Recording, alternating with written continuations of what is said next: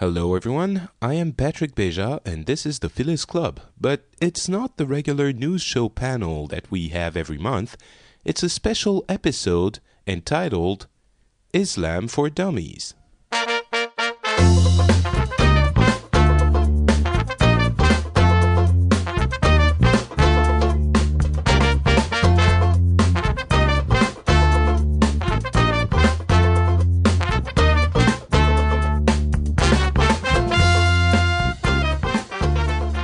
Hello and welcome everyone to the Phileas Club uh, special uh, episode. This is the first ever special uh, episode we do, and it's entitled "Islam for Islam for Dummies."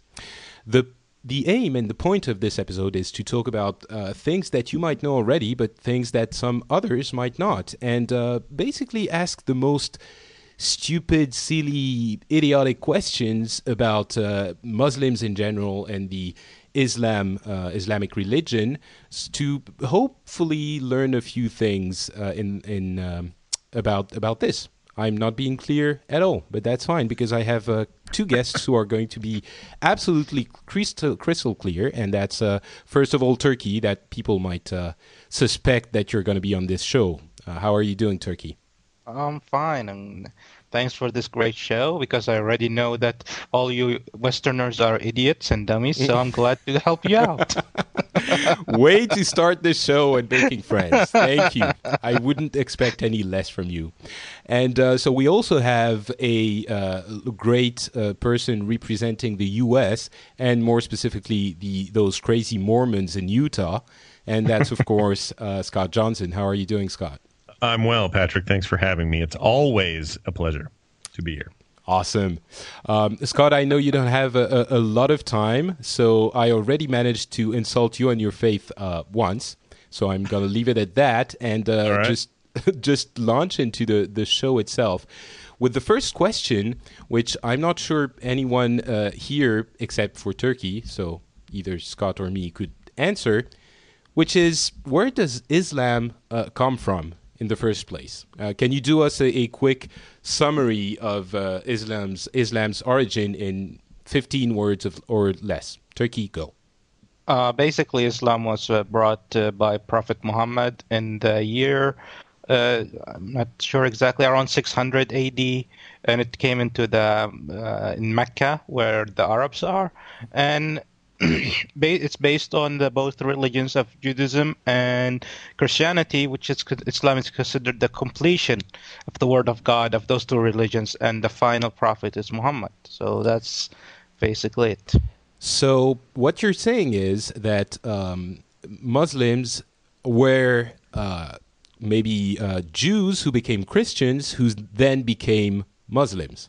Uh, No, uh, Muslims uh, mostly, uh, especially in the Arab world, they were uh, pagans. They worshipped uh, stones and stuff like that. They didn't actually, they weren't Christians. Right, but I mean, from the religion standpoint, uh, Muhammad is the last prophet. Yeah, Uh, from so religious they- point of view, Islam is a completion of, of God's religion, which starts with Judaism, moved on to Christianity, and the final message is Islam, which abolished the other two, and Islam is the completion of that faith. So do you So- follow? Oh, sorry. Go. Sorry, uh, I was just going to say, what is it? Where I, I assume this is in Scripture, but where is it that's stated, or why is it stated that Muhammad is the last prophet? No, no other prophets. Nobody, nobody gets to carry the torch from him on. How's that? how's that Yeah, work? it, it, it says that he was the, he's the last prophet. Basically, it said that because the judgment day is so close at that time that it's uh, as close in uh, in the his, history span of humans, doomsday is near, and there's no more need for any prophets, and Muhammad is the final prophet. So is it like in Christianity, the uh, you know Jesus Christ is supposed to come back, uh, if I'm not mistaken, at some point, and uh, do is he going to announce the rapture? Is that you know he's going to make Judgment Day when he comes back, or is that a little bit later? Scott, Uh, Oh, from me? Yeah. Well, the the the the general Christianity point of view is that at some point, not known to any one man, as far as anyone knows, Christ is supposed to return a second time, and uh, uh, you know, as far determining it the rapture, I think that's more a Catholicism kind of thing. Okay. But uh, and so I don't exactly know what all that means, but but yeah, that's the general point of view of most Protestant and traditional Christians and so then Mormons my my question is, uh, since Islam takes its root in Christianity, is it is is Muhammad can Muhammad uh, be seen as you know when when Jesus uh, died, he it was said that he was going to come back. Is is it is Muhammad some sort of Christic uh, figure? That is the, the continuation really of of uh, Christianity, or is he more uh, the prophet that came along and said, "Okay, that's you know we were a little bit mistaken, but this is what is going to happen now, and it's a, a shift in the in the religion." Actually, Muhammad is more of a continuation in his views of uh, Christ because even Muslims do believe that uh, Jesus is going to come from heaven down. He will fight with the good people against the bad and the devil and uh, Antichrist. He'll fight Antichrist and he's going to win. And then there's going to be uh, his great uh, kingdom for a few years before his death because Muslims don't believe that uh, Jesus is dead. They believe he was never crucified. He was actually uh, raised to the heaven where he's waiting for the day where he returns to earth. So this is sort of important. Uh, you're saying that Muslims believe in Jesus Christ and his return. They believe in Jesus Christ as a prophet of God, and they do believe he's raised in heaven and waiting for the day where he returns and unites all of the followers uh, under his banner against the Antichrist and his followers. Okay. that is totally news to me. I had no idea. It's very you go. interesting. First Yeah, see, we're all learning yeah. something. Here we go. Um, a second second question I would have is who wrote the Quran, uh, the holy book of of uh, the Islam re- uh, religion? Well, uh, according according to the Islamic faith, the Quran is actually the word of God. So it was God who recited it to the angel Gabriel, who is the messenger of God to the Prophet Muhammad, and Gabriel would uh, recite it to Prophet Muhammad. Prophet Muhammad memorizes it, and then he uh, recites it to his followers, and then his followers wrote it down at the same time that he was reciting it. Okay, so it's not like like the Bible that was written by um, uh, the the apostles, uh, right? I'm not. I'm I'm always afraid I'm going to say something stupid, but if I well, do, basically, the uh, the difference is the Bible has been written after the death of Christ, right. uh, a hundred years later. So uh, the Quran is the was written during the days of the Prophet. However, there were uh, the, it was united in one version, and uh, during the second Khalifa, of, uh, second, uh, sorry, the third Khalifa ruled the Islamic world. Okay. And so then, who is Muhammad? Uh, is he? You're saying he's the prophet, so he's not a son of God or or anything like that. He's just a, a guy, a a, hum, a a man who got a calling and uh, became a prophet, but he's not divine uh, himself, is he? Yes, yes, we do believe that, he's just a human being, regular human, who was given uh, the divine power or uh, will of God to be his messenger to man. And the same thing we believe about all the former prophets in both uh, Christianity and Judaism. We believe Moses was a prophet. We need Jesus was a prophet of God. They were all humans, and they were all the prophets of God. Okay. I I had a thought right here that might be a little bit blasphemous, but uh, I, I want to ask the question because uh, it might tell us something about Islam too. When you said he was a regular man who was given divine power, I was tempted to say, wow, like a superhero or something like that. Well, well, well And- actually, that, that, that I didn't. I, I wasn't supposed to say that. We do believe Jesus was given divine power. Okay. as a prophet. God, Muhammad was never given a divine power for his prophecy. So just divine inspiration. Yeah, just divine inspiration and and the word of God. Okay. So if I had said, uh, which I did not, uh, wow, like a superhero, would that be considered blasphemous and would I be in trouble for saying it? Oh well, it really comes down to who you're speaking, and uh, the Prophet Muhammad is a very sensitive subject to the Islamic world, as you know. So it really comes down to who you speak, and it really comes down on how you say it. Okay. If I say it like Right. this, like having fun and joking and not being not trying to be insulting. Uh, depends on who you're talking to. Okay. If you talk to a relig- very religious person, you make it joking. It's really an insult because you're not supposed to joke about the Prophet. I see. So I got a question that from based on that. um, this idea of, of things being sacred to a to a certain person or, or people is not uh, not new to me. I understand it, um, and the sacredness of certain things is sort of like you know you you wouldn't uh, um, you know walk into a, a, Christian church and you know make fun of the crucifixion. It would be you know people would be offended by that. My question is, when people let's say you know this controversy about the Dutch cartoon where they depicted the Prophet Muhammad and that's forbidden to to, to create any sort of depictions of him, and this is something that's run through an episode of South Park, and you know, I, I, you've just seen it come up and here and there in different places, and um, it seems like there's this crazy range of people who are faithful, but sort of, you know, this sort of thing offends them, but they're sort of like, well, okay, I can't really control that guy, so I'm just to, you know, I'll just continue in my faith, and then it ranges all the way up to the other extreme, which is, I can't believe they drew this cartoon. There is now a death threat out to that cartoonist. Um, which brings me to the greater question is that that seems to say to me that there are lots and lots of versions of Islamic faith. That they all have the same base, uh, you know, system of beliefs, but because it's a t- sort of technically unorganized religion or a religion where organization comes in small pockets, um, at least that's my impression. There is no central church, for example. Yeah, uh, there's actually, no, there's no there's no pope. There's no uh, like in the Mormon faith, there's you know the quorum of the twelve apostles or the president of the church, um, that that sort of thing. There doesn't seem to be any kind of central uh, control. So in that in that way, I- am I right in seeing or assuming that there that the range of offense can also do with the range of of particular slants in the belief system? Yeah, the, that's that's actually t- correct. And actually, in Islam, in the Sunni uh, part of the Islamic faith, which is the majority of Muslims, it's forbidden to have a centralized uh, religious authority. It's against Islamic law. Uh, Islam, in general, uh, at its basics, it's supposed you're supposed to understand it and you're supposed to learn it by yourself. You can ask for advice from a religious person, but you're not supposed to follow them blindly because you have your own mind to think about it. And the way people react, for example, about the cartoons, uh, like every single Muslim was offended. Uh, their reaction differed, and and and it's more not about the Prophet the offensive. It's that they felt it was an attack against them as um, Muslims, as uh, Arabs, as as general. This is just the whole controversy about the anti-terrorism and uh, war against terrorists. So it's a very complicated thing, and you really find different people react in different ways. However, the majority did get offended. Majority did decided to do something about it.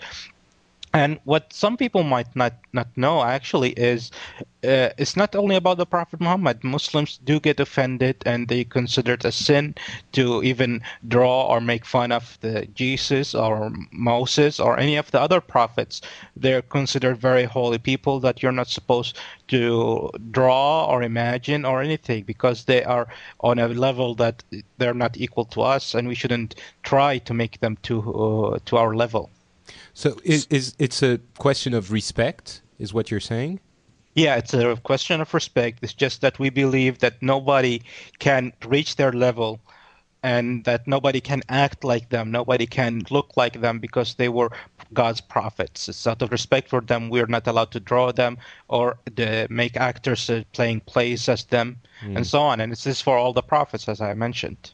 Now, in uh, in in Washington D.C., this brings up another interesting thing, and I didn't thought about this before. But in D.C., there's there's depictions of various world leaders from different time periods who were thought to be very influential and very uh, crucial to the peace of, of certain people or uh, to the growth of a certain nation or whatever. And one of these statues that was erected many, I don't know how long ago, 100, 150 years ago or something, was uh, there was a statue erected of, of, of Muhammad. And my understanding is that it still stands. It's in uh, I don't I don't know if it's I think it's in the I want to say it's in the in the Supreme Court building or something. But anyway, there was a big controversy about having to take that down because it depicts the prophet. And my question is, in cases where they are doing something out of respect, this this depiction of the prophet is is was created wholly out of out of sort of respect and memory of this great man slash prophet uh, who walked the earth and was such an such an influence. Um, why why would that, for example, be offensive? To, to, uh, to I think the, the larger question is, as you're saying, Scott, this is this is not necessarily. Uh, it, it might be done to show respect, and to us, it's hard to imagine why uh, something like that, just depicting someone, would be a, a, a sign of disrespect. Um, yeah, that's what I guess that's what I'm getting at. Is it's it's obviously it is, and and and obviously culturally there's a difference there. And I, I am you know I'm not blind to that at all. Obviously there's something we're not seeing um, about about that. But I'm just curious if that's if there's if it's every single case, like no matter what, if there's a depiction is offense automatic or well yeah well yeah yeah it is it is for muslims considered offensive even if it's meant meant in a good way. And uh, although the reaction would differ however in islamic belief you cannot depict the prophet because there's nobody that there's no picture of the prophet from the day when he was there. So trying to imagining him is an insult for him because there's nobody that can give him his just in building an image of him a true image so maybe if there were cameras, photography at the time, or his, his image was painted at the time, that wouldn't be as big of a problem as it is now. It's just about you. Nobody can actually depict the prophet in a in a in a way that they can say, well, that's actually the prophet. And you can see that also about the Christ, Jesus, and you can see it about the Moses. You can see different pictures, and they're all always different because they were never real pictures about them. It's only people trying to mm. imagine and build that image of those people. So you're saying that the fact that we are inaccurate is actually an insult. If we can imagine that, I don't know, I'm going to think outside the box here, but let's suppose that someone gets a divine inspiration that tells him this is how uh, Muhammad looked like, draw his picture, and this is who he is. And it was correct, then it wouldn't be that big a deal. But since we can't really know, the fact that we're doing it incorrectly is is is an offense. Yeah, that's that's that's that's the basics of it. Okay. And also, we do come to the point where some uh, religious beliefs uh, in Islam, and most of them are the extreme or um, middle to the right. They this uh, they don't accept drawings or statues. They're considered anti-Islamic. Let's um, move along a little bit, and uh, you're saying, of course, that some people think different things, and I think it everyone will understand, but it's it's good to uh, to say it too. Uh, there are degrees in in Islam, uh, as there is in anything, not only religion. So we're not claiming that these uh, answers are uh, universal. but you, you, did touch on something that I want a little bit of clari- clari- clarification um, about. Uh, and that's the Sunni and the Shiite. What, what, exactly is the difference between the the two um, sects? Can I say that, that they are yeah. sects or school of Islam? Yeah. Uh, well, basically, the Sunni they they are anti-central religious authority. They follow the Holy Quran and the Sunnah, which is the sayings and the doings of the Prophet. And uh, while the Shias are uh, a broken out sect that uh, happened in around 700 AD, I believe, or, or uh, later in 600 AD, and they believe that the uh, rule of the Islamic world should have continued within the descent of the Prophet uh, family, basically his nephew Ali and uh, uh, they were basically Sunnis. However, throughout the years, they developed into a completely different sect where they have a religious authority, central religious authority, and they are divided into basically 13 different Shia sects, uh, sects, and uh, they basically follow things that uh, Sunnis don't believe. One, of course, is the central religious authority and uh, other belief systems like uh, uh, Ashura, the way they celebrate Ashura. They also uh, respect and honor and visit the graves of uh, religious and uh, important people. It's against Sunni Islam to build a monument on a grave and to visit it and to pray for the person there. Okay. Um, how do you become a Muslim? Is it through blood, meaning if your parents are, then you are? Do you need to be, I'm sorry, but baptized uh, Muslim? Um, stuff like well, that. Yeah, well, you do get born as a Muslim. If your parents are Muslim, you're automatically considered a Muslim. So you don't And- need to be you don't need to be sort of baptized because in, in the Christian faith, if you're not if you can be born out of, out of a Christian family, if you're not baptized, then tough luck. You're finished. You're you know you're going to burn in hell. No, no. some some Christian faiths. okay, I'm sorry. that, that that's not everyone, but yeah, that's that's a, that's an interesting take. Usually, like for example, in Mormonism, you're called what what's called a child of record until you're eight, and you're that just means you're you know you're sort of there, you're with your family or whatever. You get baptized and you're eight, and then you're technically on the records of the church. I assume there's something. I see. I'm like Patrick here. I'm assuming there's something similar with Muslims, but it sounds like it's just a birthright, or is there a way to join? I mean, how does that work? Yeah, there is a way to join, but if you if you're born from a Muslim family, you're automatically a Muslim. And uh, unlike, uh, I believe, I don't know whether this is an entire Christian belief or is it just Catholic belief that uh, they say that child is born with sin, as Muslims believe that child is born pure and clean. So it's really comes to that, and you can convert I to like Islam. that version better, by the way.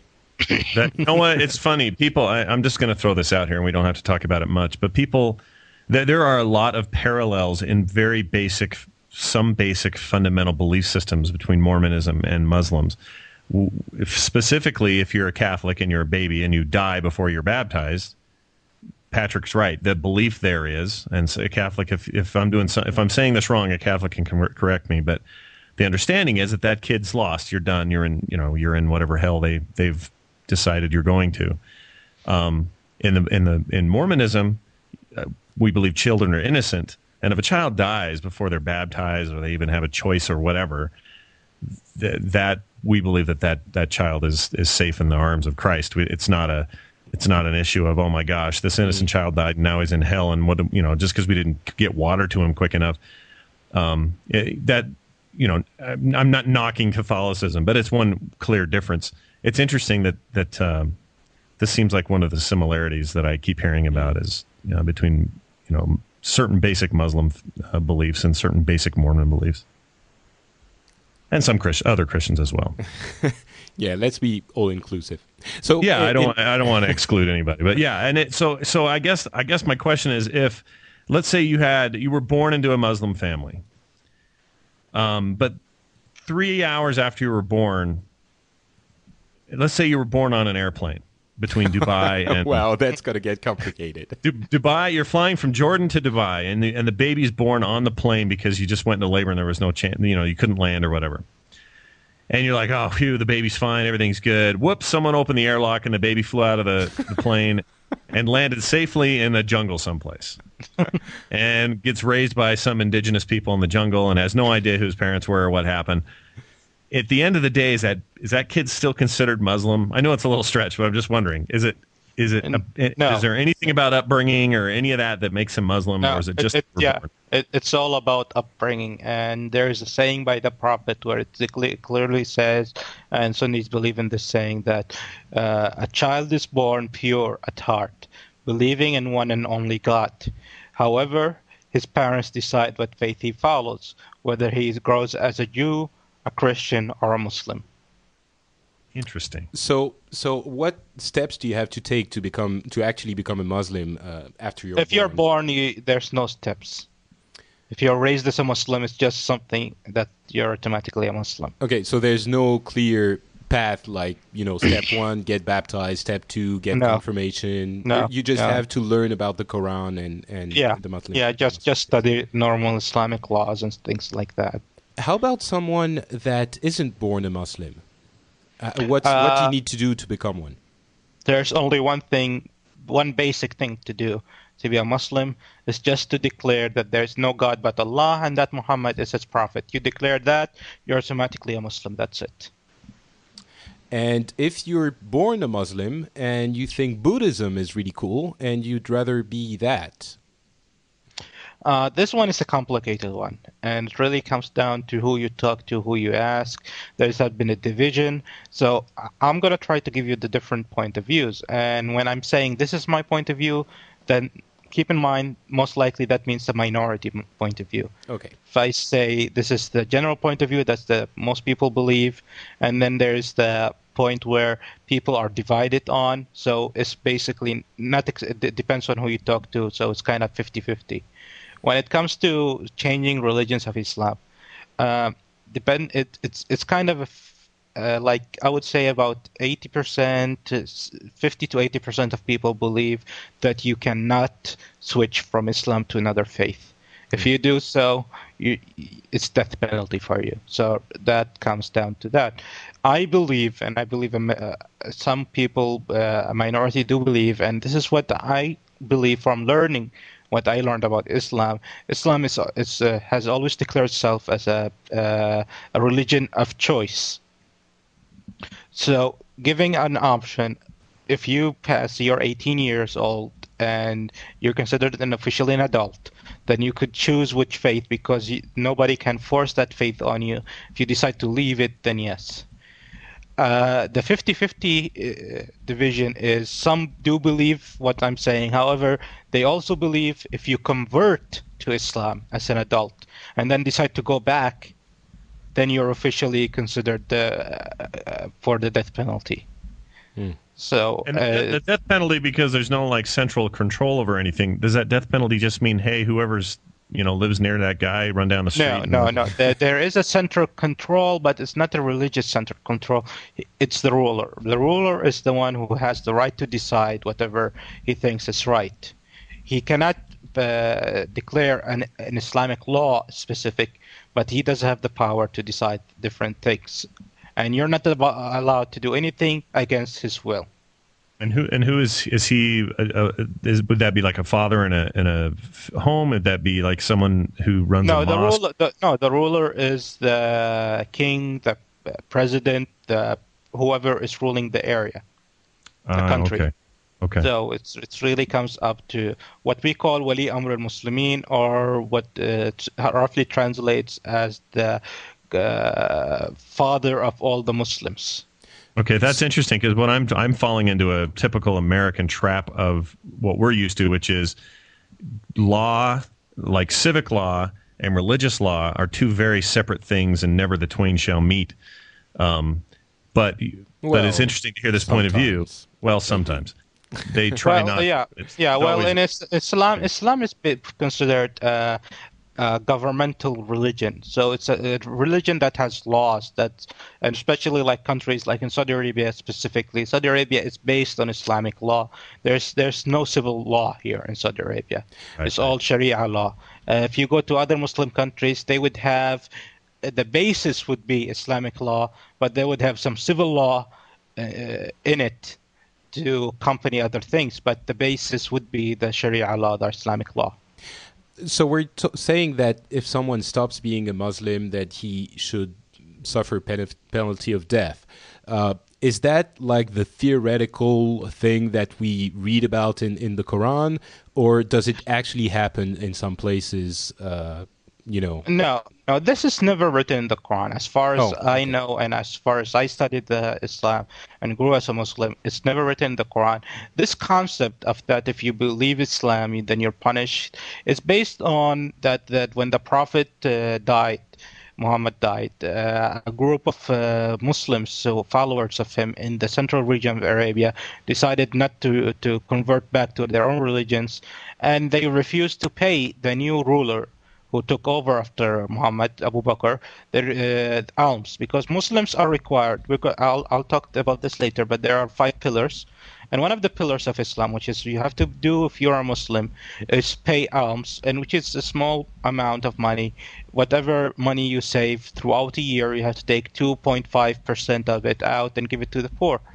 So it's usually collected by the central government and then uh, divided to the poor. However, these people refused to give those alms, and Abu Bakr de- declared that he would he would fight them, and they called them uh, infidels who returned from Islam. And people are building on that. That's the reason he fought them is because they left Islam, and they're building that on that that uh, the punishment for leaving Islam is death. However, historically the reason he's fighting them is because they made a deal with the prophet muhammad and they broke it about pay, paying alms and he's fighting them to protect that deal. Interesting. So is this is a bit like um, the Christian concept of, of tithing? Yeah, uh, basically, uh, since we're talking about this, the, uh, Islam is based on five pillars. Like these five things are required by every Muslim, and if you're a Muslim, you're supposed to follow these five things. If you don't do one of these things, you're considered uh, someone who's uh, uh, punishable by Islam. And these things are basically the first. There are five pillars. The first pillar is to declare that there is no God but Allah and that Muhammad is His prophet. You say that, you become a Muslim. Then you're required. I, am sorry, just just a second about this. Can I just say this in my in my uh, you know room in my home alone, and that's it? Yeah. I'm a Muslim. Yeah, yeah, that's Okay. it. Uh, the second thing is required of you that you pray five times a day. And the third thing you're required of you is that you fast during the holy month of Ramadan. And the fourth thing is to give alms to the poor, which is the 2.5% of whatever money you save throughout a year. And the final thing is for whoever is able, physically and financially, to perform pilgrimage to Mecca Hajj once in his lifetime at least.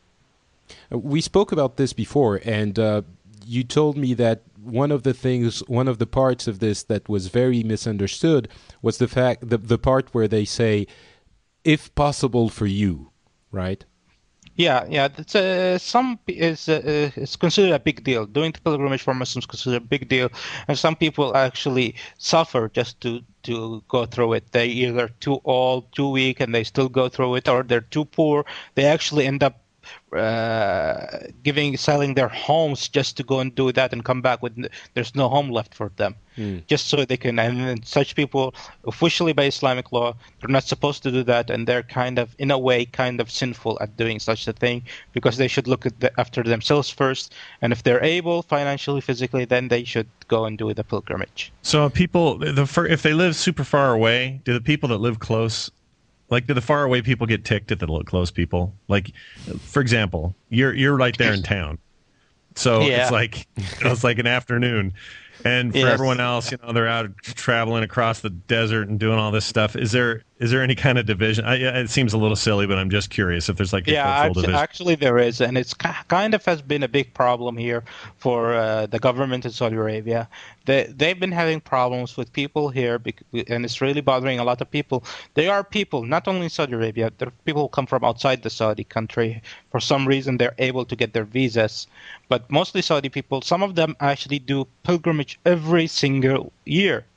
which is really annoying and it really bothers other people either those who haven't performed they're real why is he able and we're not or because they just put too much uh, traffic on the pilgrimage. Because usually on average there's about two and a half million people at the same moment and doing a pilgrimage. So it's really until recent years i think they started last year uh, now to perform pilgrimage if you're within saudi arabia now you have to get a permit first and you're not allowed a permit except once every five years Oh, interesting. Okay, I was curious about that. Now, uh, this brings back another point, though, and I, I may just be totally naive to how these two concepts work together. So I apologize if it comes off sounding stupid. But you mentioned that that that that Islam is supposed to be a it's a very personal religion. It's a religion that you study yourself. There's that that it is it is in fact laid out that there should not be a centralized controlling governance over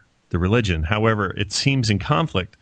Uh, and I don't, I'm, I don't want to talk about whether this is a good or a bad thing. I just, I'm trying to reconcile it with myself how all of that being true, yet there is central governance. There's like this leader of the town, province, or country that you mentioned who has to make the choice of whether or not somebody should be killed because they left the religion, or they've got to have governance to say, well, you can only get a permit every five years, or you know they have all of these ruling groups and general schools of thought that seem like centralized religion in a in a weird way to me. Am I am I totally off off whack thinking that way? Well, kind of, and not. Uh, for example, when you're talking about the whole permit every five years, it's not about religion. This is basically about helping people, more people, to do the pilgrimage. It's kind of control. It's uh, organization. Like if you have uh, the Super Bowl, If you have all of these people, if you allow, allow everybody to go in at the same moment and leave at the same moment, it will be a huge disaster. So this is an organizational thing. It's not really religious when it comes right. for this part. Right, but example. if you're, uh, what I guess I'm saying is, if your brother decides he wants to leave the faith, and yeah, well, why is that? Why is that not a personal like thing for him to decide, and not for someone else to decide his fate or whatever? As I, I said, it really comes to the uh, what thought you're th- looking at, the, the, group of thought. And as I said, for me, I would consider you're supposed to be allowed. There are people who think that people should be allowed. There are religious facts that say no, he should be punished by death. And it's kind of really, and and the good thing about this is actually it's a good thing that there is a higher authority that you can turn to. For example, in Saudi Arabia Arabia, there's no way the Saudi government would ever uh, execute anybody for converting from Islam. The worst they would do is tell him, pack your bags and leave the country. So if, if there wasn't this uh, strong uh, authority, these religious groups would just take everything in their own hands and decide they are the law. And that's basically what terrorists are doing. They they believe they, are they're right. They just don't follow the uh, leader of the country, and they do whatever they believe is correct, and they end up killing and torturing people. Mm. Um, I, I'm going to interrupt you for just a second, ask you one question, and then uh, answer a couple of questions I got on, on Twitter, one of which having to do with, uh, with terrorism. Um, first of all, what happens if you don't do these five things, if you don't follow the five pillars of, uh, of Islam? Uh, it, it, also comes down to the ruler. Basically, if you're you don't follow these five pillars, uh, the majority thought is that you're not a complete person, a Muslim, and you're a sinner, and you should be advised. So usually they would people would approach you, you know, you should do this, you should do that, and so on. And it's kind of some of these, and most of these things are very difficult to follow. So people cannot do them and nobody would notice. You can pray at home. You can claim you're praying at home when you're not praying. So nobody can say you're not um, praying, and so on. I, I, guess my question was more, uh, and the other question going with that is if there's a hell in, in the Islam faith, um, if you don't do those five things, do you go to hell when you die? Uh, that's what I think one of the things that makes Islam a unique from Christianity. As far as I know, and as I say, I know more about Catholicism than other Christian faiths, so um, most of my knowledge there. And uh, in Christianity, they would say you either go to hell or heaven. There's no middle way. Mm. Uh, however, in Islam, a person can actually go to hell even if he's a good Muslim. For, to be punished for whatever bad things he did, and then he can move on and go to heaven. So there is a hell and heaven, and you don't. It's not either or. It could be both. So you still go on. It's it's not your life that's going to determine determine everything that happens after you you you die. You can still move on. Uh, like I don't know, go to hell for ten thousand years and then move on to heaven because you've been you know cleansed. Exactly. Okay. Exactly. Can I, uh, can I ask a question about the praying? Is it praying five times a day? Yes, five times a day. Is it specific times, or I mean, you know, for example, if I'm walking around in a mall in Dubai and, and I'm a Muslim, and I do I hear like a bell at four o'clock and I just hit the dirt and go go to town, or do I? When do I? When is yeah, it you, you, predetermined you would, time?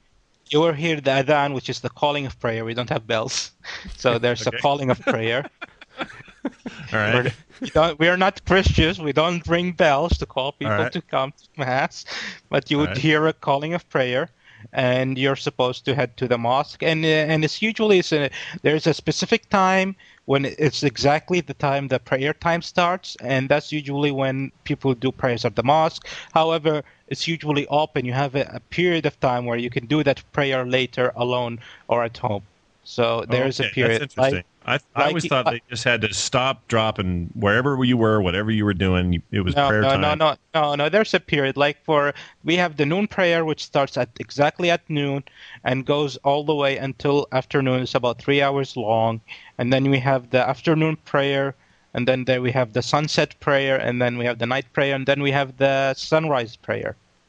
And when you pray, do you just recite verses and that's it, or do you also have to, I don't know, send good thoughts in the universe, or? No, it's verses. It's a special okay. uh, way to pray.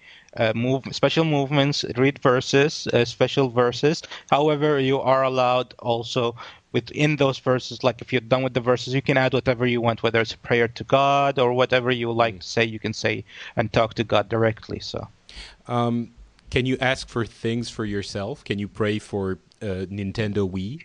You can ask for anything. You can okay. pray for God for anything you like. Good. Um, so yeah, I was saying I, I just asked uh, uh, people on Twitter uh, what their most common stereotype about uh, Muslims and Islam was, and I got a few answers. So I would like to submit them to you and uh, to get your reaction. Maybe we can do a, a few. So if you can, um, if you can answer them, address them uh, as fast as you can, so we can get through a few of them. Um, so the first one was uh, uh, Fure. I'm not sure I'm reading this right, but she, she said, or he said, the picture is not very clear. I'm sorry if I'm uh, offending you. Um, he said, uh, all Arabs are Muslim is one of the stereotypes. Is that yeah, true? that, that's that's a mistake. Uh, not all Arabs are Muslims, and not all Muslims are Arabs. Arabs are there are Christian Arabs. There are actually Jewish Arabs. So no, and that's not correct at all. Okay. Um, a, couple of people said they are terrorists. I think he means it jokingly, um, but how do you? Uh, it ties into another uh, question, which is. Um, in general, do Muslims feel threatened by or think poorly of typical Westerners and specifically Americans? Uh, that's a question by Lancer X. So I would have to to merge the two into one, which would be, you know, if we all think if we think that you you guys are all terrorists, do you in return um, think poorly of all of us? Well, basically, if uh, if all Muslims are terrorists, then all Christians are terrorists. After all, we do have the IRA, we have the militias in the U.S., we have a lot of Christian groups who are terrorists well, officially. So. I so. I, would, at, at the risk of being of being inflammatory, I would say that there are more uh, more in numbers and more threateningly uh, Islamist uh, terrorists at the moment. I mean, you might consider that the Inquisition was the biggest terrorist group ever, maybe, but uh, I would consider the Crusades the biggest terrorist group ever. Yeah, that's the, what I meant. The Inquisition. The biggest, the biggest problem with all of this, with this particular topic, is the label itself. Because yeah, it, it, you could easily say uh, I can't remember his name, but the guy that blew up the federal building in uh, in Oklahoma in '95. yeah. You could call that guy. You could call that guy a jerk. You could call him a fundamentalist freak show. You could call him a white supremacist. You could call him an anti-government nut job, or you could call him a terrorist. And it seems to me that that that term is so, at least in the last eight years or so, has been so freely, you know, slapped onto various things that it's it's a very dangerous thing for for us in the Western world to do. Um, well, actually, actually, that is true. And uh, for example, one of the biggest problems uh, with the word terrorism, and people do here and find offended, is, for example, calling Hamas a terrorist group.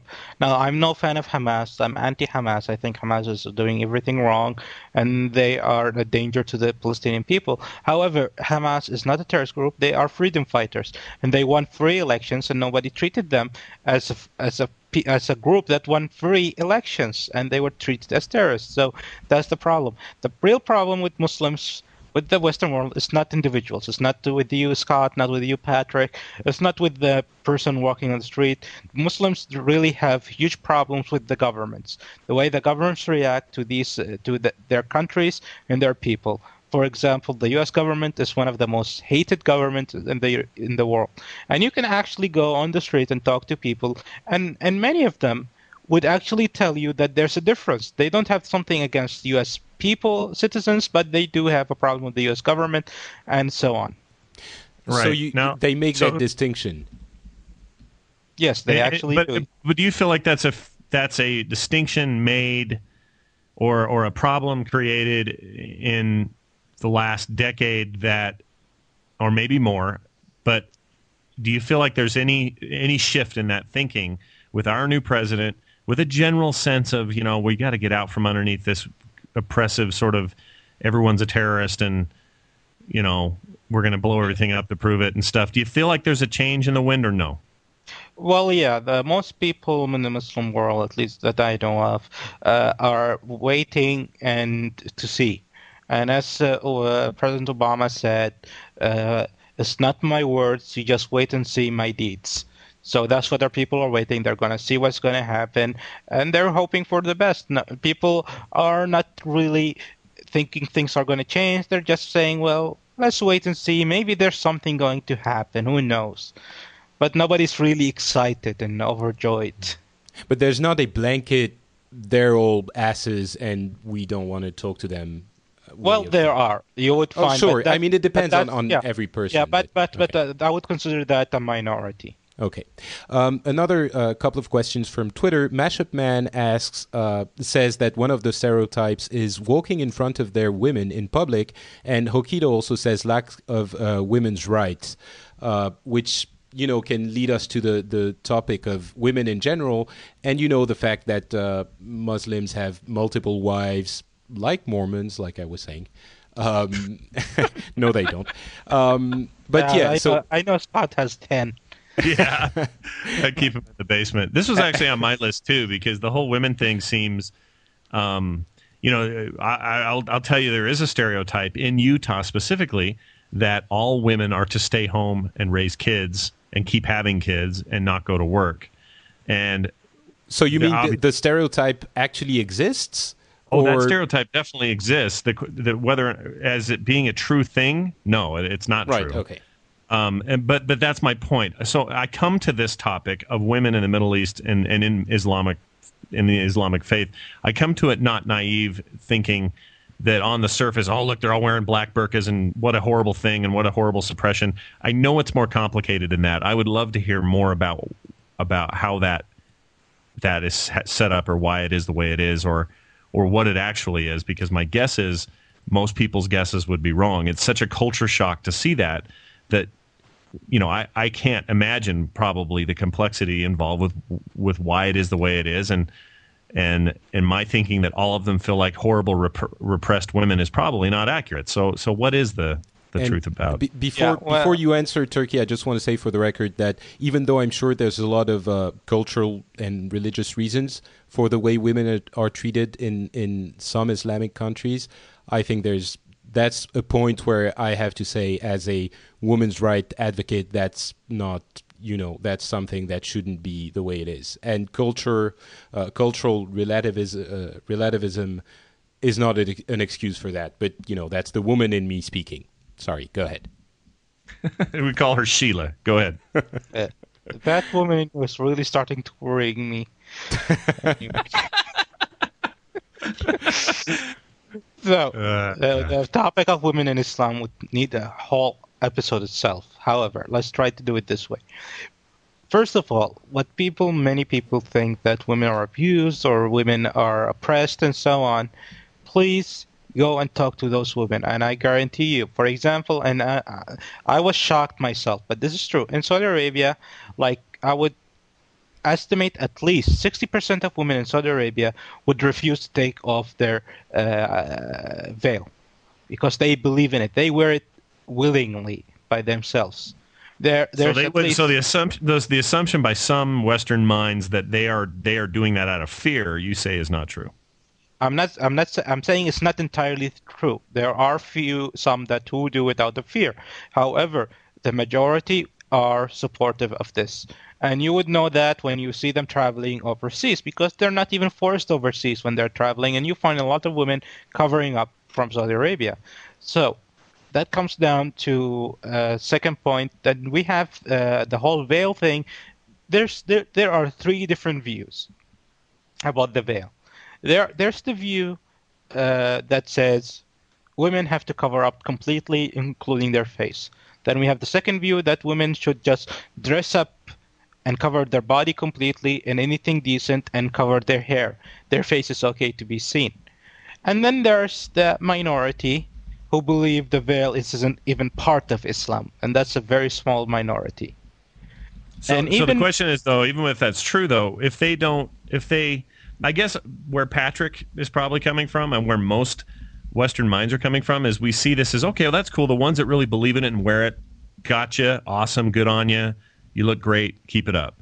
Where where I break down is when they say, if they decide they don't want to wear that stuff, then they're busted, Yeah, right? and- They're trouble. That and really depends on who, where you're talking to. In Saudi Arabia, yes, they would be busted and they're in trouble. In countries like Egypt, it's normal. You find a lot of women walk out around without veils. They're in Jordan and, almost every other Arab country, uh, an Islamic country, basically. The, the Saudi Arabia might be one of the the only or one of the few exceptions in the Islamic world where it's considered law that you're supposed to cover up. And it really comes down to the fact that Saudi Arabia is is based on Islam so much, and there's too much authority for religious leaders in this country.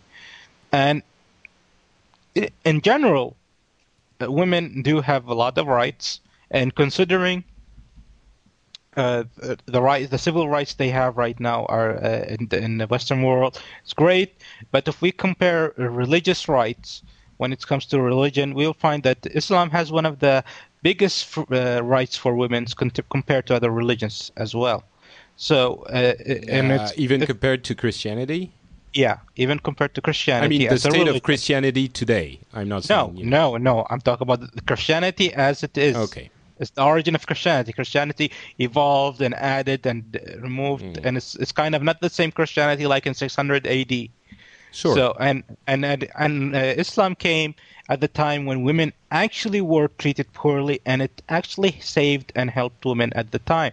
For example, uh, in uh, the, when the day Islam came into this in the Arab uh, Peninsula, it was a tradition that getting uh, if, if your uh, wife has a child that it's a girl, it's an insult to you, and they would take that girl and bury her alive, the baby and that's one thing that Islam abolished immediately, and and so on. And uh, one other thing, for example, women were not allowed to inherit anything. Islam abolished that and gave them some rights, not equal to man, but at least they do have rights to inherit. So there is rights in Islam. It's uh, uh, talking, it depends on who you talk. Some would say it's perfect, some would say it's not perfect, and some would disagree uh, completely on both points. And it's really comes down to the person you're talking. There are rights, there are different views, and it's a very complicated. As I said, it would take a whole episode just to talk about this. Just one thing that I wanted to say, I didn't want to interrupt, but when you were saying most women would um, want to wear the veil and things like that, first of all, eh, you said 60%, which is probably a, a large number, but it still means that 40% wouldn't want to and they can't. And the other thing I want to say is that in every form of system of belief or society, you're going to find people who are happy with their condition. And I'm sure that you could have found slaves in the U.S. who were happy to be slaves, or maybe not happy, but who would have said, you know, I, I have a fine life and I'm, I'm good like this. I wouldn't want a different life. So Since you mentioned slave, actually, slaves in this country, this country abolished slaves in '76, and Sure, and, yeah. and and and slaves, most of the slaves who were abolished refused to leave their owners. Yeah, exactly, exactly. That's exactly my point. Um, so it doesn't mean that that. Okay, let, let's let's move on from from the topic of women with one last question though. What about those multiple wives? Do you all have twenty wives waiting waiting to nag you at night when you come back from question. work? It's like your favorite question. Uh, you've been waiting all So, yeah. this time just to say it. Okay, first of all, Islam only permits four wives maximum. You're not allowed to have more than four wives as uh, maximum. Okay, Second of all, the majority of people, Muslims, only have one wife. The majority have only one wife. Having more than one wife is the exception. It's not the norm. They're just allowed to go four if they want. Yeah, they are allowed to go more than one. And when it comes to my personal opinion, there is a rule in the Quran that uh, which makes it possible for you to have more than one. And personally, I believe this rule nobody can follow that rule. So officially, in my point of view, Islam forbids marrying more than one. And that Okay. rule is to marry a second or a third or a fourth, you are required by Islamic law to treat them all equally. And you don't think it's possible. I don't think anybody can treat women equally. I think it's hard one to woman treat is- anyone. I If you think have an one, apartment with one woman guys is in- more than enough. yeah. But I mean, if you if the three of us lived in an apartment with maybe Randy Jordan, that's four of us, I, I, we're, it's going to get to the point where we're not being treated equally, and not in a bad way, even necessarily, but it's not going to be equal. I guess I can Yeah. kind of see your point. Yeah. Yeah. Yeah. So that's it. Interesting. Um, another question um, that's not from Twitter. Um, i- i- is Islam? We, we were talking about uh, terrorists and the fact that uh, you know some fringe uh, of the Islamic faith is sometimes more violent, but there's also thought of Islam itself as a maybe more violent religion uh, than other religions. Uh, and I, I'm sure that there are ways to interpret each religion in a very violent way, but it sometimes feels like uh, in, in Islam, you know, infidels have to be killed or converted, and there's no other choice. And No, that, you know, that's a mistake. Okay, so yeah, what's your That's not on true. And and and to prove that's not true, read the history books about Andalusia, read the, the history books about Iraq, Iran, and all of those countries. And if you actually read Jewish book, you would find that Jews believe the best time in their history in modern time was under Islamic rule. They had the most freedom, and they were treated equal. So the, the, it's it's uh, to call Islam as a religion of fighting or hate or blood is uh, completely uh, not true. And if you really know the real Islam, you would know that it's actually a religion of uh, love and uh, good faith. And for example, by Islamic law, if you go to war, the soldiers are required by Islamic law, if they are approaching the enemy, one, not to destroy any trees. Two, not to kill any women or children. Three, anybody that goes inside their house and locks their door and not fight, they're not allowed to enter those homes and try to kill them. Hmm.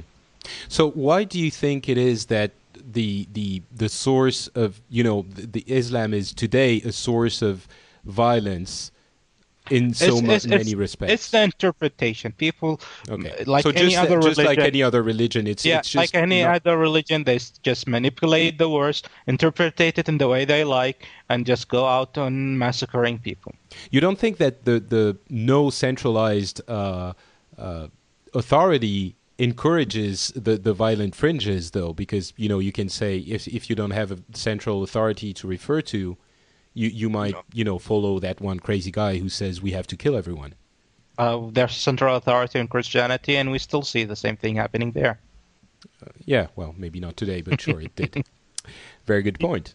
That's a very good point. If you look at the Crusades, I mean, that was obviously a very central authority and talk about, you know, Yeah. a horrible time of violence against Muslims specifically. But I still come down to this thing where I have a good deal of respect for a religion where they have, where they're so central in their, I don't want to say dogma, it's not the word, but they're so central in what their doctrine is and, and, and how it's given to their people. Because if something goes bad, you can kind of point right to the, the organization and say, you guys have got a problem here. And if You things go up, good, yeah. you can point to them as well and say, "Wow, look how well you've led your people to do good things in this world," or whatever.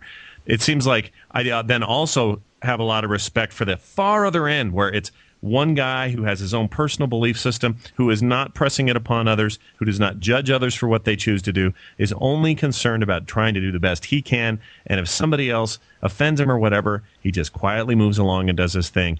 It's the stuff in the middle where it's sort of kind of controlled by some groups and there's different schools of thought and one school of thought is very violent and they skip over the stuff about peace and love and then you got another half that is all big on the peace and love stuff but they are hated by the guys who are more violent and and yet they all claim to be Muslims. It's a or, or any religion, like any you know any offshoot. The guy that, like I said earlier, the guy that blew up that federal building claimed to be a rock hard white American Christian, you know, doing doing what needed to be done. And so um, you you either like uh, Catholic the Catholic Church or the guys who hug trees in meadows. well, you know, the, I doubt. I doubt he's into the Catholic Church, considering the Inquisitions, the Crusades. yeah, but see, at least see, there's there's a case where you knew who to blame. But but aside from all of that, and that doesn't, you know, just because you know who to blame doesn't take away the the centuries of human suffering and all the other issues that come with that. Um, but it just seems to me that all the world's issues comes down to people interpreting what they believe in any any religion. Well, the And problem I, is you're, I you're- just wish there was more more of a secular take on things. I wish there was more of a general code of ethics. We do not judge each other. We do not hurt each other. We don't steal each other's stuff. And if we have beliefs about God or our origins or the universe or whatever, we kind of keep those to ourselves and within our families and, and, and, and, and, and only really have those things be prominent in our lives as they affect our ability to be good influences and to help people and to actually be a force of good in the world. And, and I'm not saying there aren't Muslims like that. Certainly there are. I'm not naive to that. I, I'm, in fact, I'm 100% sure that the majority of Muslim people ha- have nothing but the but the best of intentions ev each and every day. It's just that sometimes it's always these extreme fringes. Always, in the case of the uh, the the uh, Crusades, that might have been a different case because it was a very you know it was like it's like Nazi Germany in a way. You well, know, the whole thing is based on media. It all comes down to media, and no matter what time and what period, it all comes to the media and the information people receive, and it really comes down to that. And as I said, uh, I I- I would never declare that Islam was the it's a perfect or that the Islamic uh, uh, governments or uh, rule countries and rules throughout history have been perfect. I'm sure there have been abuses. I'm sure there have been trouble, but overall, the basics is it's been a very good history for Islam throughout, uh, throughout time. And as I said, just you need to read books about. And the one example you just need to read about is Andalusia in Spain, and you can see Islam as it's supposed to be. Hey, I have a question that might settle this for all of us here, uh, which is maybe obvious, but for some reason we didn't think to ask it before. What do the Muslim people in general think of Al Qaeda and you know the famous terrorist groups? It really comes down to who you ask and what the, Again, and what re- what reactions they have about different things. Uh, most Muslims, when it comes to terrorist attacks, uh, especially like the terrorist attacks in Iraq, where civilians are killed, either bombing a market or something, the majority are against that, and they believe that's uh, completely wrong, uh, and they're anti such acts. Uh, most um, many Muslims, uh, especially in countries like for where, especially in countries where uh, there's low education, there's a low percentage of education in the population, like Pakistan. It's just so easy to manipulate such people, and they actually view Qaeda and people like that as heroes and saviors of Islam and fighting the devil. Hmm. So it really comes down to the media, the education, and the people.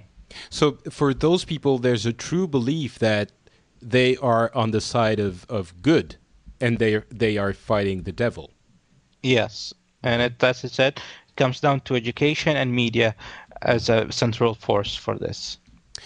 Um, I guess we could talk about this for a long time. I just have a couple of uh, questions again to go back to a more day-to-day, everyday life uh, aspect of the the Muslims' lives. There's a lot of talks. Maybe it's just the Taliban, but the relationship between um, Islam and things like you know what you can and can't do especially what you can't do like listening to music uh, drinking smoking what can you not do that you Turki know that we uh, in the western world do every day uh, what can you guys not do and why Well, there there are basics in Islam that are clearly forbidden. For example, eating pork, that's completely forbidden in Islam. Uh, drinking alcohol, that's absolutely forbidden in Islam. A- any So- you can never drink alcohol ever No, you, you could never drink alcohol or eat pork. Period.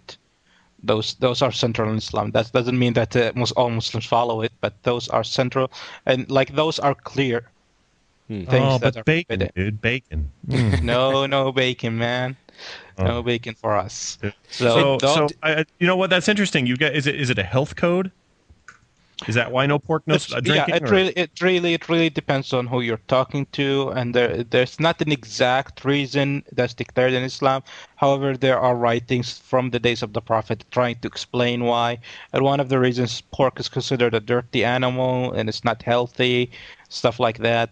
There, alcohol is considered a dangerous thing that could uh, make you unable to think straight, uh, commit crimes and stuff like that. So there's there's different, but these are the clear one of the uh, two of the some of the two clear things. Uh, no gambling is allowed also.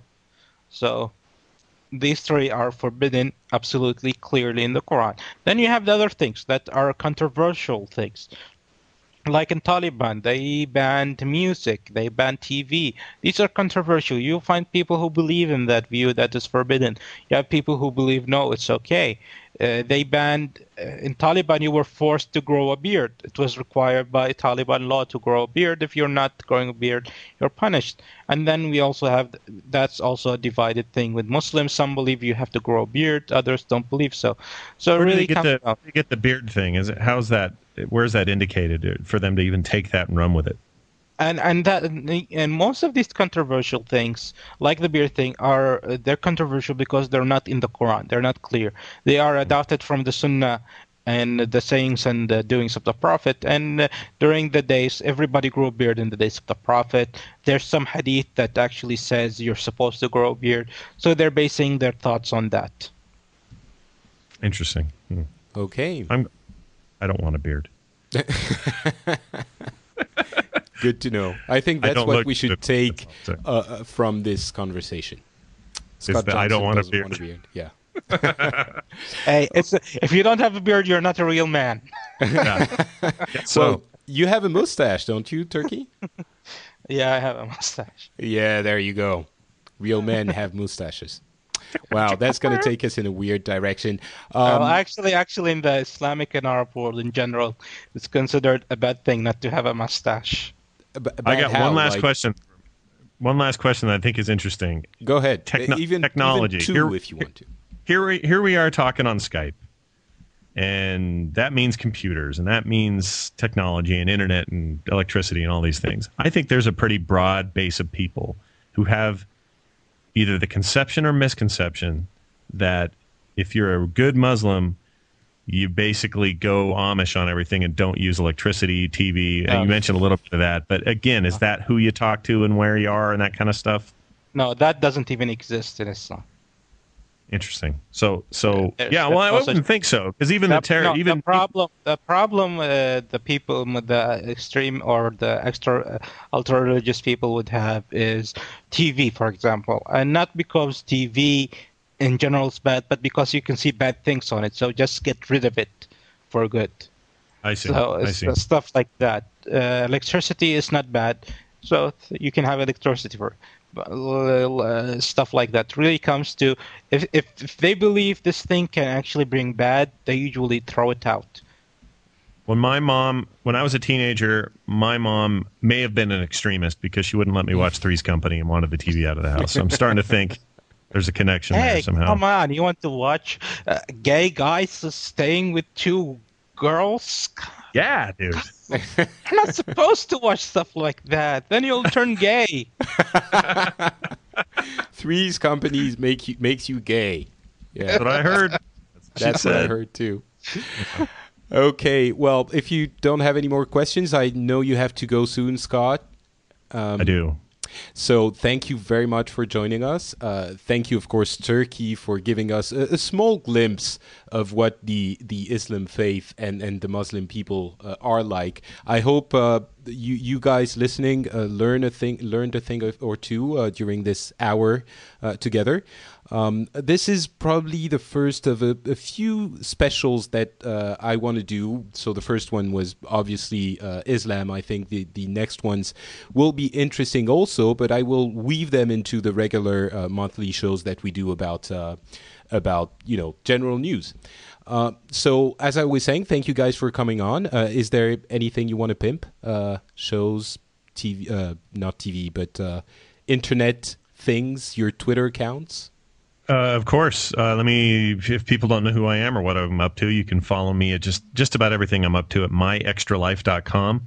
If you're into World of Warcraft, I do a show called The Instance that Patrick is also featured on. You can find that at theinstance.net, and you can follow me on Twitter at twitter.com slash extralife.